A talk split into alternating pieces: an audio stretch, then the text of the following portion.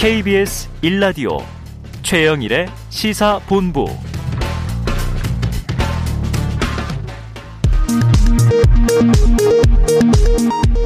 이 시각 라디오 정보센터 뉴스입니다.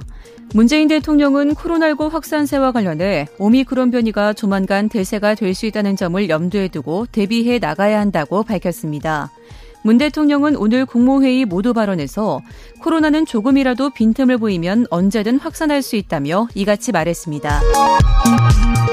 국민의힘 윤석열 대선 후보는 코로나19 상황과 관련해 국난이라 할 수 있고 국가의 최고 의사 결정권자인 대통령의 오판이 부른 참사라고 비판했습니다. 더불어민주당 이재명 대선 후보는 다주택자 양도세 중과 유예와 관련 정부와 서로 상의가 안 되면 몇 달 뒤 대통령 선거가 끝난 후에 얼마든지 할 수 있다고 밝혔습니다.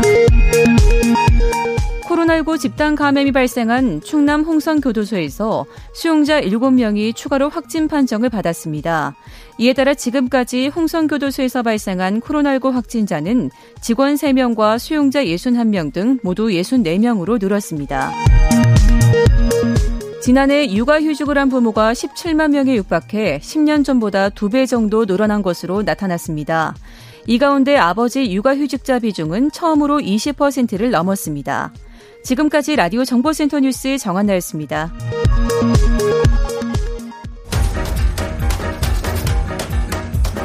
최영일의 시사본부 10분 인터뷰.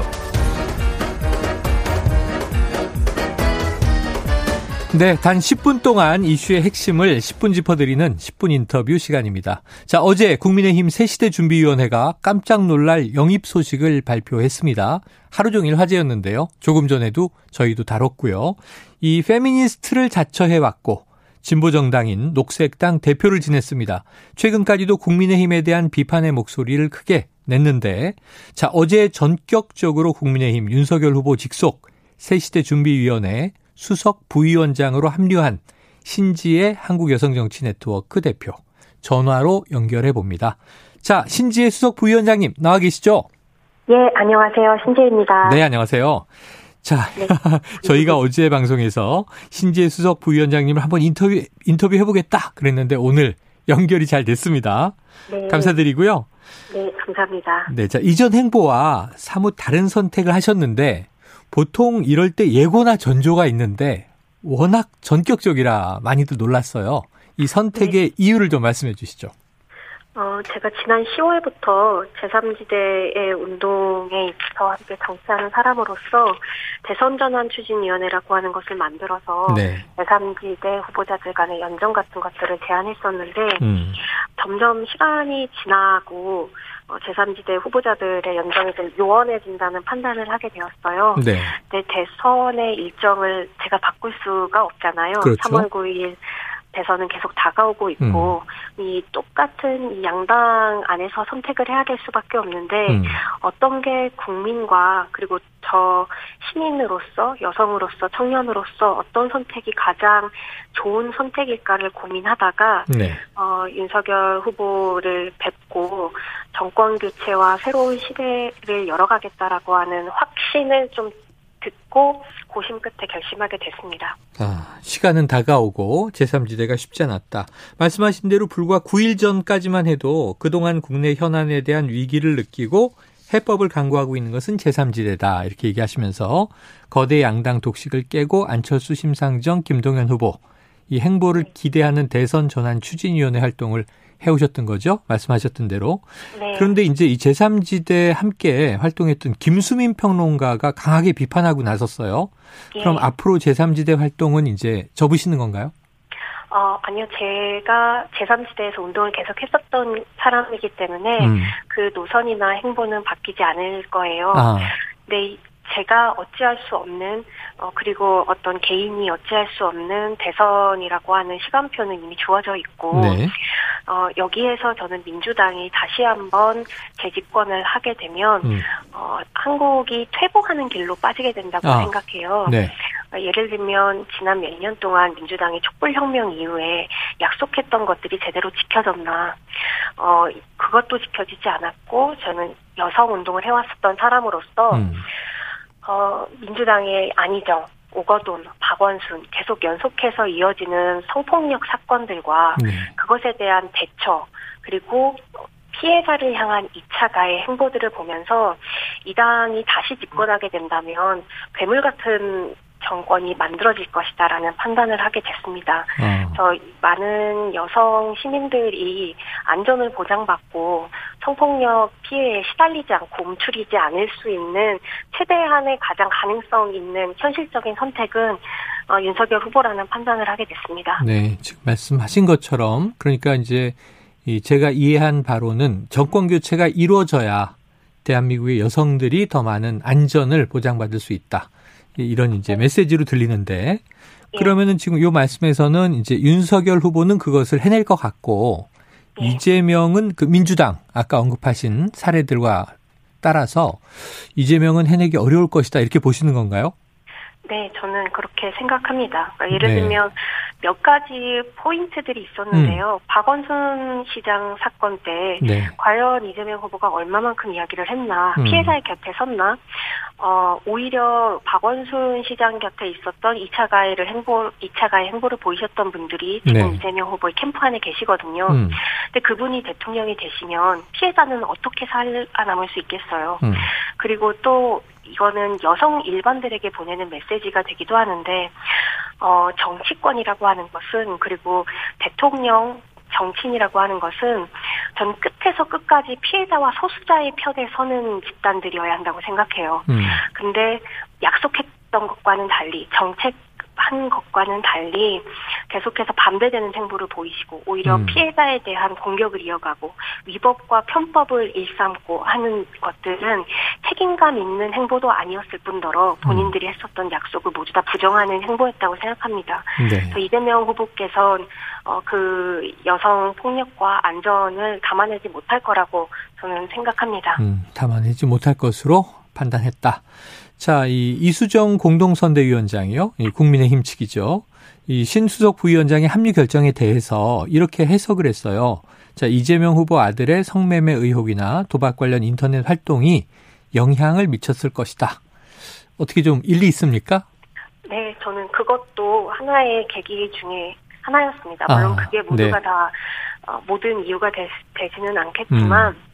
어, 지금 이재명 후보님의 아드님께서 만약 의혹을 받는 대로 성매매를 하신 것이 사실이라면 저는 음. 그거에 그것은 범죄라고 생각하거든요. 네. 어 물론 그것이 사실인지를 확인을 해야 하겠지만 네네네. 그 전에 이미 여러 번 크게 성폭력 사건들이 벌어졌기 때문에 그냥 자시할 수 없는 일이라고 생각합니다. 네, 이게 전적인 이유는 아니었을지라도 하나의 요인이 된 것은 사실이다 이렇게 말씀을 네. 하셨습니다.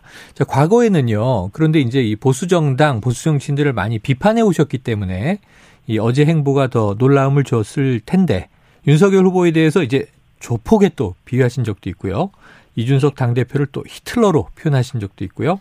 이 또 많이 회자된 얘기인데 국민의힘 술자리는 이 전제가 있습니다만 이 충격과 공포 그 자체일 것이다. 이런 비판도 하셨었고. 자, 그럼 상당히 대척점에 섰던 인물들과 정권 교체를 위해서 함께 움직인다, 손을 잡는다. 이게 좀 힘들지 않을까 싶은데 힘들 거라고 생각하십니까? 어, 잘될 거라고 생각하십니까? 저는 정치라고 하는 건 네. 못 만날 상대가 없고 어. 대화 못할 일이 없다고 생각해요. 네네. 네, 단지 그것이 공공선을 향해 있는가가 굉장히 중요하다고 생각하는데요. 네. 어, 제가 윤 후보님을 만나 뵈니까 음. 생각했던 것과는 달리 화면에서 지금 보는 것과는 달리 어, 굉장히 경청을 하시고 어. 어, 자신의 의견들을 충분히 어, 들으면서 수정해 나가시더라고요. 네. 전 그건 정치인들한테 굉장히 필요한 유연함이라고 하는 중요한 덕목이라고 생각하거든요. 음. 그래서 오히려 국민의힘이 논 예전에 생각했던 것과는 달리 어, 좀 보수에 갇혀 있는 것이 아니라 음. 어, 국민을 대변하는 후보로서 그리고 또 이제 정치적인 그 집단으로서 거듭나고 있다라는 생각이 들었습니다. 음. 그래서 저는 진보 쪽에 있는 사람이지만 어, 새는 좌우의 날개로 달듯이 어, 함께 논의해 나가면서 대한민국 국민을 위한 건전하고 건강한 토론들을 이어갈 수 있을 거라고 생각합니다. 네. 자, 그래요. 새는 좌우의 날개로 날듯이 보수도 이제 이러한 또 신 부위원장 같은 분들의 조력이 필요하다 이렇게 이해가 되는데 그런데 한 달 전에 불과 한 달 전에 트위터에 올리신 글이 이제 SNS에 올리신 글이 있어요. 네. 국힘은 페미니스트들의 대안이 될 수 없죠 이렇게 얘기하셨는데 네. 윤석열 후보가 조폭 같다 이런 인상평을 하셨지만 인상평과 다르게 만나보니까 어, 경청도 하고 유연하다 느끼신 것처럼 그럼 지금 국민의힘이 페미니스트들의 대안이 될 수 있습니까? 네, 제가 윤 후보님을 직접 만나 뵙고 고집을 부려서 제가 여기 들어오기 전에 시대 준비위원회 들어오기 전에 좀 고집을 불러 불러 부려서 음. 만나고 싶다고 말씀드렸어요. 아, 네네.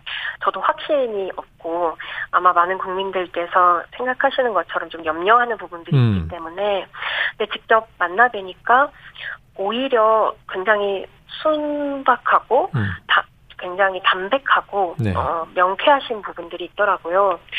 정치인이 되다 보면 사실 저도 그런데 어, 말을 조심하게 되고, 음. 어, 내가 생각했었던 이야기들을 보단 지지자들이 듣고 싶어 하는 이야기를 하게 되고, 네. 점점 가면을 쓰게 되는데, 윤석열 후보님 같은 경우에는 음, 그건 장점이기도 하고 또 어떤 분들께는 단점이기도 네네, 하겠지만 네. 가면을 쓰신 분은 아니시더라고요. 음. 어, 그래서 제가 너무 화면만 보고 그분의 덩치만 보고 조폭 같다라고 네. 생각했던 건 아닌가 해서 제가 죄송하다고 말씀드렸습니다. 네네. 그러니까 이제 아주 간략한 스케치 그 사람의 이제 인상을 보고 평했던 건데 그것은 사과할 만하다. 자, 그런데 이제 이게 정치가 말씀하신 대로 물론 정치인이 네. 또 포커페이스가 돼야 할 때가 있는 거죠. 네. 그런데 한 사람의 소탈한 성품과 다르게 정당이라는 시스템이 가동되고 정책이 움직이잖아요. 네. 그동안 이 페미니즘 또는 탈원전 정책 이런 이제 또 이 신지혜 정치인 신지혜가 주장해왔던 노선이 있단 말이에요. 예. 근데 윤석열 후보는 지금 탈원전 반대 입장이지 않습니까? 네. 또 국민의힘에는 뭐 이준석 대표, 하태경 의원 등 페미니즘과는 선을 긋는 기존의 이제 이 신 부위원장께서 상당히 좀 경론을 벌였던 대상들이 있어요. 네. 그 그들을 바꿀 수 있다고 생각하세요? 아니면 또 의견 충돌이 있다면 어떻게 좀 해소할 생각이세요? 어, 저는 민주주의라고 하는 것은 정원 같다고 생각해요. 음. 서로 100% 닮은 사람들끼리 있을 수는 없고 네. 정원에 큰 느티나무가 있고 또 안전뱅이 꽃이 있듯이 음. 달라도 공생하는 것이 민주주의의 가치라고 생각하거든요. 윤 후보님께서 저를 영입하면서 뭐라고 말씀하셨냐면 99%가 달라도 1%가 같다면 정권 교체라고 하는 1%가 같다면 함께 할 수 있다고 하셨어요. 네네. 그리고 제가 말씀드리는 어떤 정책이나 내용들을 경청하시고 충분히 수정하실 의향 같은 것들을 보이셨고, 음. 그래서 저는 제가 윤석열 후보님이나 국민의힘을 모두 다 바꿀 생각도 없고 그럴 만한 위치도 아니고, 음. 결과적으로 후보님께서 판단하시겠지만 제가 갖고 있는 정치적 노선들이 최대한 반영되도록 어, 당 밖, 어쨌든 저는 국민의힘에 입당한 것은 아니니까요. 네네. 당 밖에 있는 목소리, 그 다음에 국민의힘이 그동안 담지 못했었던 목소리들을 대통령 후보가 담을 수 있도록 노력하고 역할을 하고자 합니다. 네, 지금 입당한 것이 아니고 그리고 또 이제 선대위 본진에 계신 게 아니고 이제 외곽 조직인 새시대 준비위원회 부위원장을 맡으신 거죠. 수석 부위원장을 그러다 보니까 지금 오늘 논란이 된 이야기가 국민의힘 서울시당의 이경민 부대변인이 네. SNS에 몇 번 쓰고 버리면 되지 않느냐 이렇게 좀 소모품처럼 이 비유하는 얘기를 썼다가 지금은 삭제가 됐어요. 이런 네. 반응에 대해서는 어떻게 생각하십니까? 어, 저는 저의 똑심이 있습니다. 네네. 그걸 제대로 행할 수만 있다면 음. 어디에든 잘 쓰이는 게 좋다고 생각해요. 네. 잘 쓰여지는 건 저의 의도이기도 합니다. 어. 네, 버리면 된다라고 부대변인님이 말씀하셨는데 네네. 썼다가 삭제하셨잖아요. 네네. 의견 처리라고 생각합니다. 아, 의견 처리로 받아들인다. 네. 야, 자 어느 쪽이 어느 쪽을 더 잘 활용할 것인가? 네. 국민의힘인가? 신지혜 부위원장인가? 지켜보도록 하겠습니다. 오늘 말씀 여기까지 정리하죠. 고맙습니다. 예, 감사합니다. 예, 지금까지 신지혜 국민의힘 새시대 준비위원회 수석 부위원장과 이야기 나눴습니다.